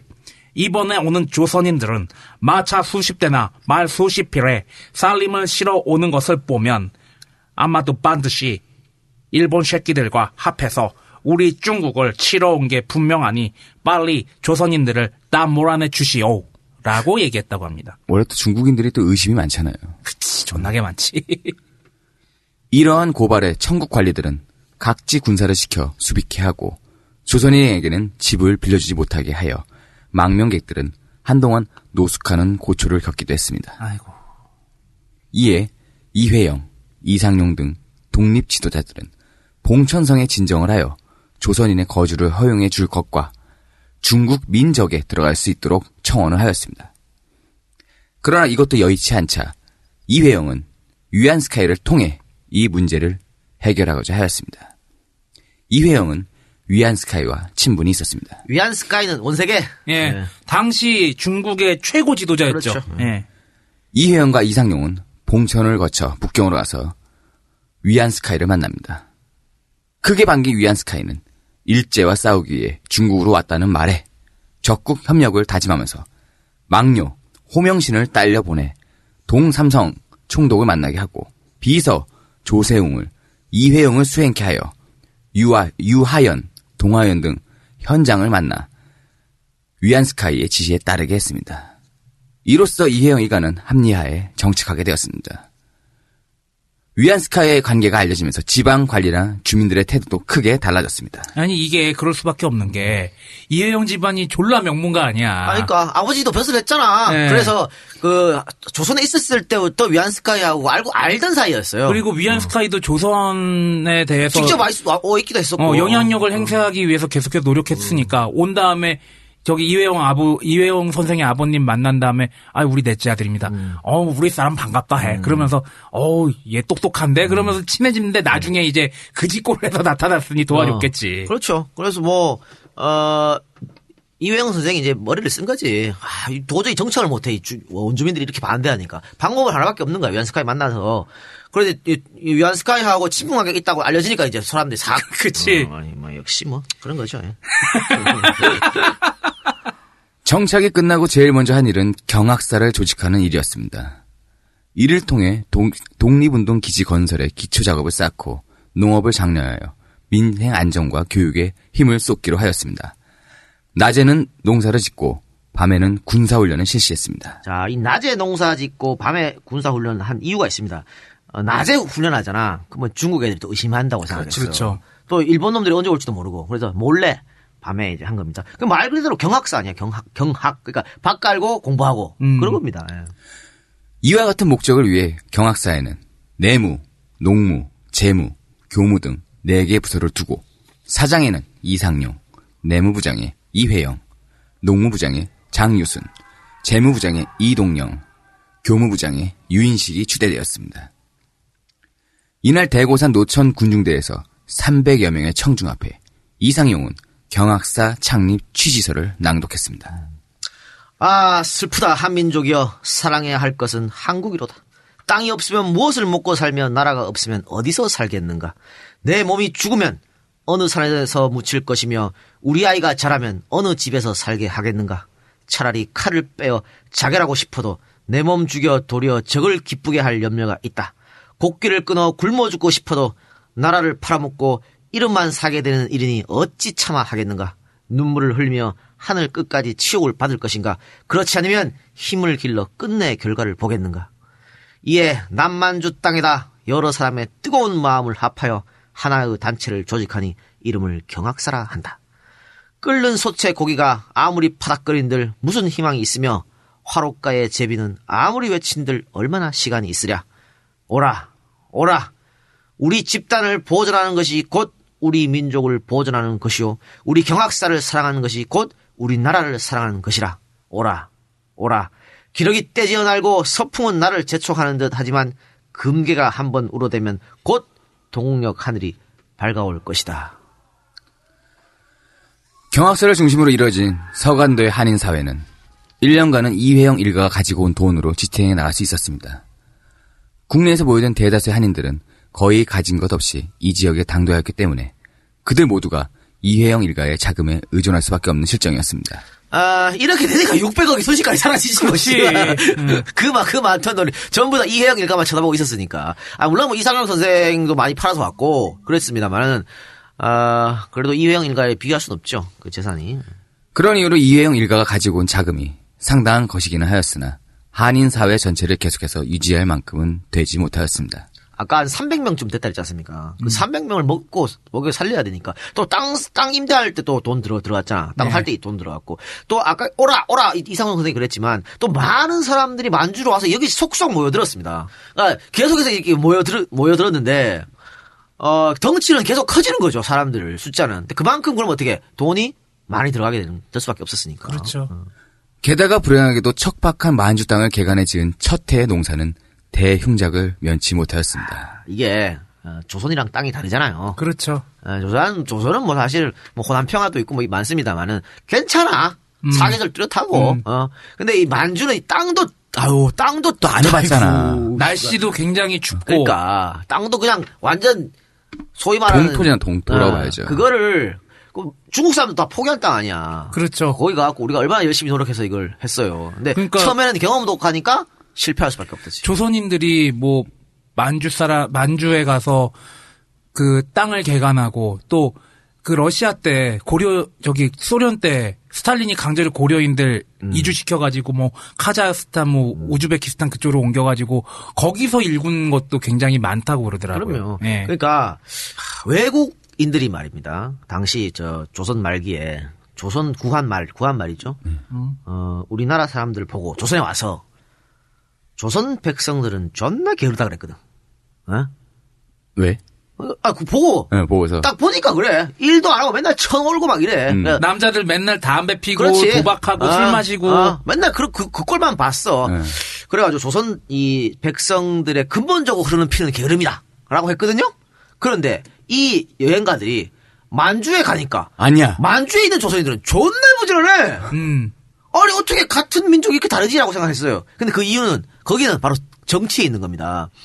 당시 아, 이제 민비가 집권하고 나라 개판 5분 전이었지 않습니까? 그렇죠. 이거 백성이 열심히 일해도 돌아오는 게 없어. 미래가 이 시대, 없어. 이 시대는 희망이 없는 거야. 아 전부 다 뺏어가잖아. 씨, 뭐 세금 세금. 세금을 뜯어가고 저 아니 일할 필요가 없다니까. 열심히 해도 나한테 떨어지는 게 없는데 뭐 희망이? 없잖아. 그래서 열심히 일을 안 한 겁니다. 근데 만주는 아니죠. 내가 열심히 한 만큼 돌아오잖아. 기회의 땅이 돼버린 어. 거죠. 그래서 열심히 한 거예요. 그러니까 정말 그래서 정치가 중요한 거고요. 정치 지도자들의 역할이 그래서 중요한 겁니다. 제대로 그렇죠. 된 사람들이 제, 제대로 된 자리에 가서 제대로 된 정치를 하고 열심히 땀 흘려 일하는 사람한테 대가를 주면 나라는 발전할 수밖에 없어요. 근데 그렇지 않으면 다 포기한다니까. 북한이 왜 저방 조건이냐? 지금 북한 가면 어 여자들만 존나 열심히 일하고 남자들은 다 논대요. 왜? 놀고 싶어 노나? 아니지. 공장이 있어야 씨발 일을 그치. 하지. 다 놀고 자빠졌는데. 그러니까 그것도 역시 북한의 지도자들이 정치를 못하기 때문에 그러는 거야. 그래서 이, 이거는 어, 만주에 있었던 한인들이 왜 부지런했냐? 당연한 겁니다. 뭐 이거 피가 뭐 어쩌고저쩌고 다 그건 말도 안 되는 소리지. 그런 게 어딨어. 우리나라도 그럼 저기 정 지도자가 바뀌면 좀 희망이 있나? 그러기 위해서 씨발 존나게 방송 우리가 하고 있는 거 아닙니까? 독립운동하는 심정으로 그럼, 네. 재수 씨 잘 들으세요. 가을 거지를 제대로 하지 못한 한인들은 생존을 위해 다음해 봄까지 꼭 남겨둬야 할 씨종자마저 식량으로 먹어치워야 했습니다. 아 이거 속담에도 있잖아. 굶어 죽어도 종자는 먹지 그렇죠. 않는다고. 그래도 식량이 부족했습니다. 사람들이 풀뿌리와 나무 껍질을 먹으면서 제대로 식수를 구할 수 없어서 나무 뿌리에 고인물을 먹었다가 지독한 풍토병에 걸려서 목숨을 잃기도 했습니다. 이러다 보니까 이회영 선생이 갖고 간 600억 원이 금방 동이 났다라고 하는 거겠죠. 자, 어, 이회영 선생 이야기는 오늘 여기까지 하겠습니다. 여기까지 하고 다음 주에 다시 다시 이어서 하는 거죠. 어, 2부 혹은 3부 2부에 끝내지 뭐.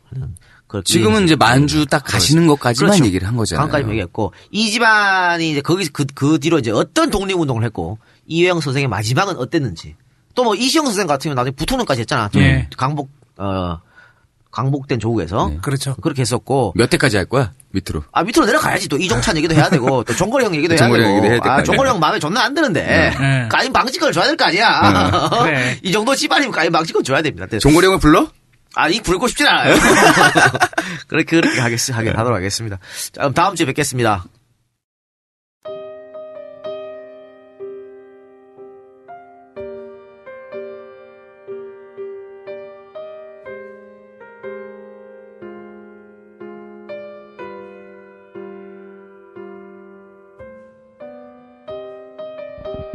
이혜영 다 바쳤다. 다 바치고만 일생이었다. 빼앗긴 결에 빼앗긴 나라 그 일생의 고독으로 찾아 헤맸다. 애당초 조선 갑부 드넓은 논밭이었다.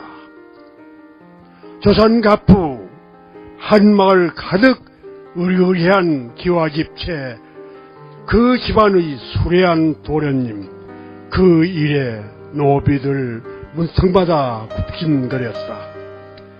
이런 갑부를 신세병 맹세로 다 처분하였다. 노비들 다 풀어보냈다.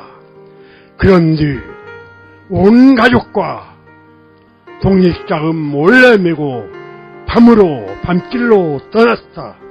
아슬아슬 외적한테 들키지 않고 휴휴 한숨 내쉬었다. 산 넘고 물 건넜다. 거기 만주 땅, 옛 고려 땅, 눈보라속. 학교를 세웠다. 학도들 모았다. 비바람 속 동지들 하나하나 모았다. 또 떠났다. 극동 블라디보스토크였다. 동지들의 밤 채웠다. 또 떠났다. 베이징이었다. 남의 집 구석방 투쟁을 혁명을 펼쳤다. 또 떠났다. 상하이였다. 극비의 동면이었다. 운동이었다. 또 떠났다. 또 떠났다. 북으로 남으로 서로 동으로 과연 만석군 토호의 자손 이제 하루 한 끼로 살았다. 찬물을 마셨다. 아 처절한 살밤아 날새여 살을 바친 자 거기 없는 공을 찾는 자 하루와 한 끼도 건넜으며 살았다. 아우시영도 더불어 저 멀리 망명 임시정부 주축소리였다. 저 멀리 형회영 그이는 끝내 무일푼의 아나키스트였다. 그 옛날의 파레만 여순반도 끝 대련 항 앞바다 배 위에서 끝내 외적에게 붙잡혔다. 대련 감옥 언옥방 고문 고문 고문 끝끝내 고문들로 일생을 완료했다. 아 역사 부정